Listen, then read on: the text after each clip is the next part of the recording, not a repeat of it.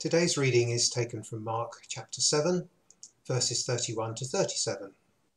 Then Jesus left the vicinity of Tyre and went through Sidon, down to the Sea of Galilee, and into the region of the Decapolis. There some people brought him to a man who was deaf and could hardly talk, and they begged Jesus to place his hand on him. After he took him aside, away from the crowd, Jesus put his fingers into the man's ears. Then he spat and touched the man's tongue. He looked up to heaven and with a deep sigh said to him, "Ephphatha," which means, "Be opened." At this the man's ears were opened, his tongue was loosened, and he began to speak plainly.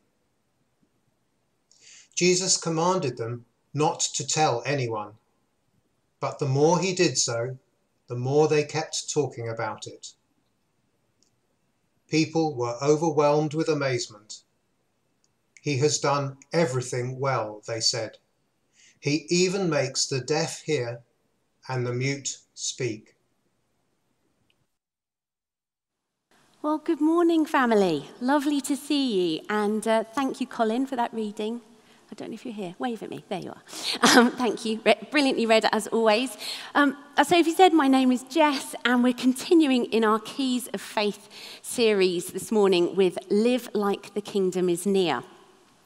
Now, to be perfectly honest, when I first read that scripture that was the, the, the one with today, I didn't, um, it didn't immediately jump out at me how that, that was living like the kingdom is near, and I really had to dig into it to try and understand it. Um, and uh, what I found out actually was very interesting, and it's kind of a little bit complex. So I'm going to ask you to bear with me this morning because I'm going to do a bit of a, a whistle-stop tour, um, but my prayer is that the Holy Spirit will be at work and nudging uh, us individually to things that are relevant to us as I cover quite a broad topic. In my house, we love the Great British Bake Off. And although I've never actually made pastry, I do consider myself to be quite an expert in it because I do watch the Great British Bake Off and have done for a lot of years. So um, if you're a fan like me, or maybe you actually make pastry, um, then you'll be totally familiar with the term lamination.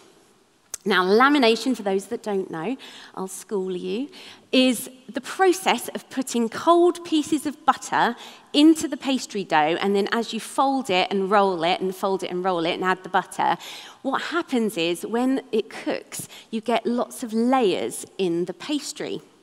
So if you think about a delicious croissant or a Danish pastry, sorry to make you hungry, um, then that's the kind of effect that you get. Now, when I was looking at the passage, I was looking for a more of a solid pie crust kind of message, but what I discovered was multi-layers. So we're going to dig into it, we're going to consider a number of things quite quickly, and, um, and then we're going to just listen to God and see what he might be saying. So before we start, let's pray. Lord Jesus, would you open up this scripture to us this morning and speak to our hearts and minds? Holy Spirit, would you be nudging and prompting us where there is something that is relevant to our individual lives? In Jesus' name, amen. Okay, so our first layer is a face value flat reading of this story. And it's actually got a lot of similarities to other healing stories in the Bible. Person is brought to Jesus, Jesus prays, he touches them in some way, and they receive healing. Now, the interesting thing when I was researching this was that this story only features in the book of Mark and not the other Gospels.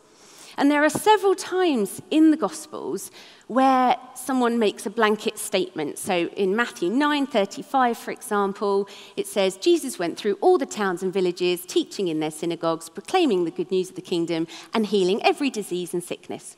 So a pretty blanket statement that covers an awful lot of healing. And so it seems that this story might be one of those. Now, Mark must have had a particular reason to include this in his book, because if you know much about it, a bit about theology and the kind of study of the Gospels, you will know that Mark's kind of, he errs on the side of being a bit more concise and direct and to the point. He doesn't do hyperbole or sort of extra language. And so we can probably safely assume that he has included this story for a really good reason. Now, I think in the wider sense, this story reminds us that healing was a central part of Jesus' ministry.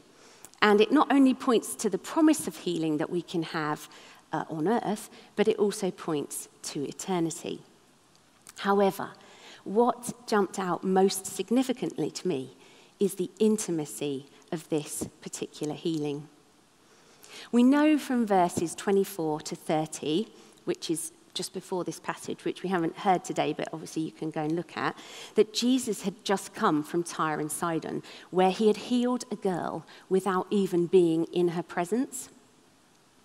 Now, by comparison, in this healing, Jesus draws the man close, takes him privately to one side so that they have a, a, quiet, a sort of quiet place. He touches his ears and his mouth and even uses his own saliva as part of the healing. Now, this personal, intimate, and sensitive interaction speaks to me of Jesus' deep love and compassion for those who seek him out, and his desire to be close to those in need. And of course, that is still true for us today. If you're feeling broken or vulnerable or in pain, or you're feeling in need in some way, Jesus will draw close to you and minister to you. And all you have to do is turn towards him. He's waiting to show us that love and compassion. And so this first reading gives us so much detail about Jesus' desire to meet with us intimately and for his love of healing. But the next layer in our Danish pastry exploration of the passage concerns the wider context of the story and key points that Mark specifically makes to set the scene. So the passage begins with this explanation of the route that Jesus has taken, and he's traveled into the Decapolis region. And this is an important detail because the Decapolis region was mostly a Gentile region. And so it is against this backdrop that Jesus performs this intimate healing. And I believe that Mark is reiterating the truth here that Jesus' message of hope and his promise of healing is for everyone, not just for the Jews or someone who fits a certain criteria, but for everyone. Maybe you have been wondering whether you're included in the promises of God. Perhaps your circumstances have left you wondering if God has forgotten you. If so, then I believe I'm here to assure you this morning that what we see in Scripture is that Jesus does not discriminate. His love and his promises are for you in exactly the same way as they are for me, for everyone inside this building, and everyone outside the doors. Mark goes on to describe the role that the deaf man's friends play in the healing. It was their love for the man and their strength of faith that drove them to take the man to Jesus in the first place. And verse thirty-two says that they begged Jesus to put his hands on them. They believed fully in his power to heal. And even though Jesus actually then commanded them not to tell anyone, they couldn't keep it to themselves. Uh, verse thirty-seven says that they were overwhelmed with amazement. They couldn't help but share the goodness with anyone who would listen. I wonder if God is speaking to some of us today about our passion and our zeal for him. if he wants to reawaken our love of introducing Jesus to other people and sharing stories of his goodness. Perhaps your flame for Jesus has gone a bit dim recently, and you need a fresh boost from the Holy Spirit to fan that flame back into a blaze. The third layer I want to explore this morning is one of prophecy. Now, in the original Greek, the word used to describe the man's inability to speak is alalos. And Mark is the only gospel writer that uses this word, and it appears to be a deliberate reference to remind anyone who reads it of the prophetic words of Isaiah. Now, Isaiah chapter thirty-five, verses four to six says, "Be strong, do not fear, your God will come." Verse five, "Then will the eyes of the blind be opened, and the ears of the deaf unstopped. Then will the lame leap like a deer, and the mute tongue shout for joy."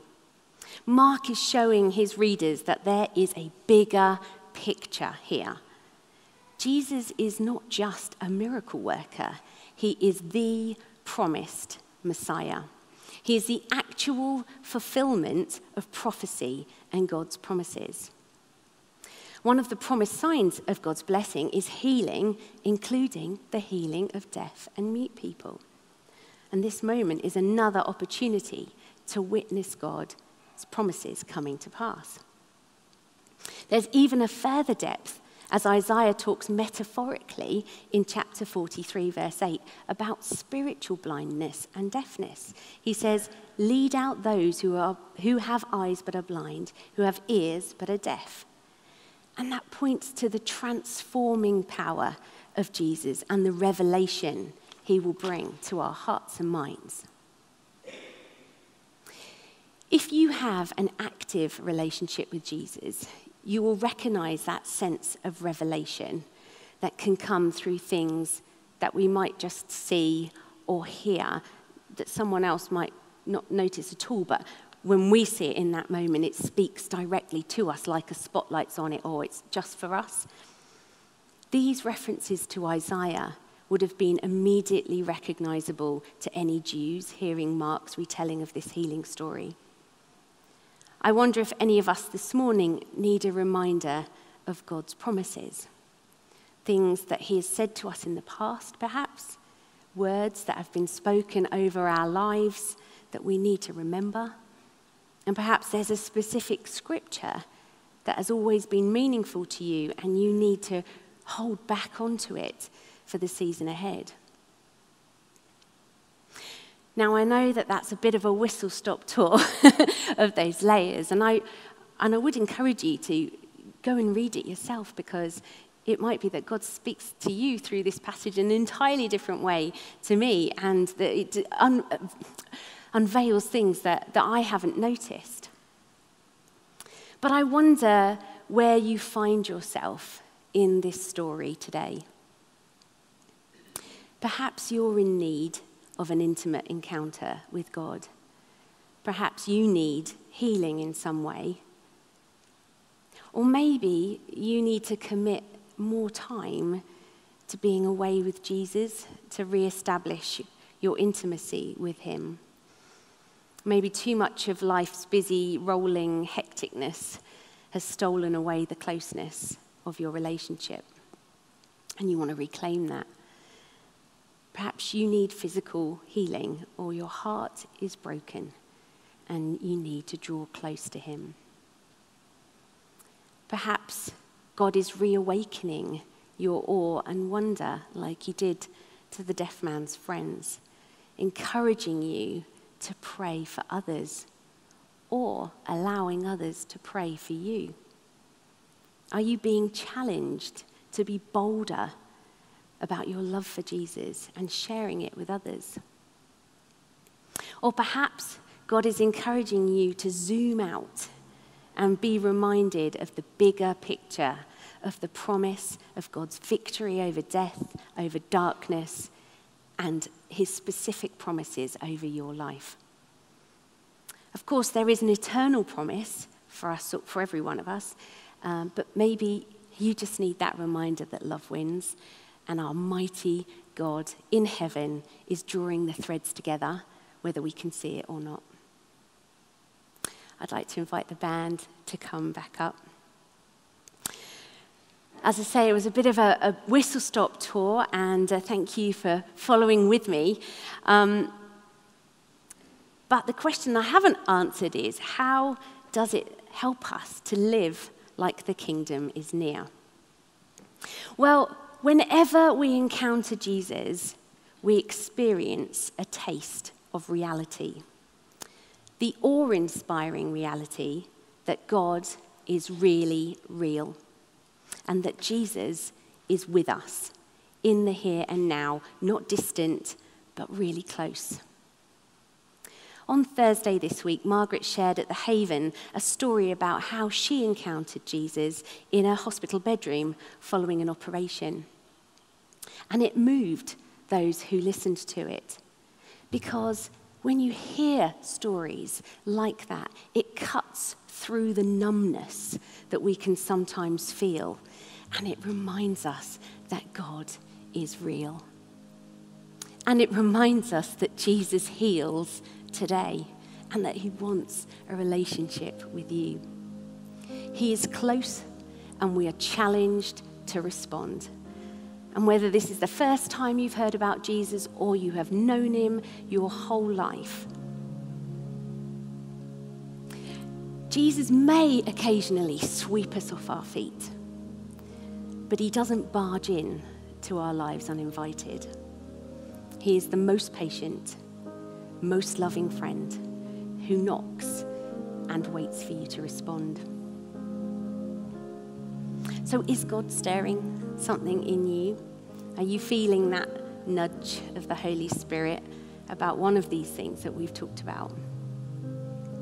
You can You can take it home, and you can ponder it, and uh, that, that's brilliant. Or you might feel like you want to respond in some way today, here and now.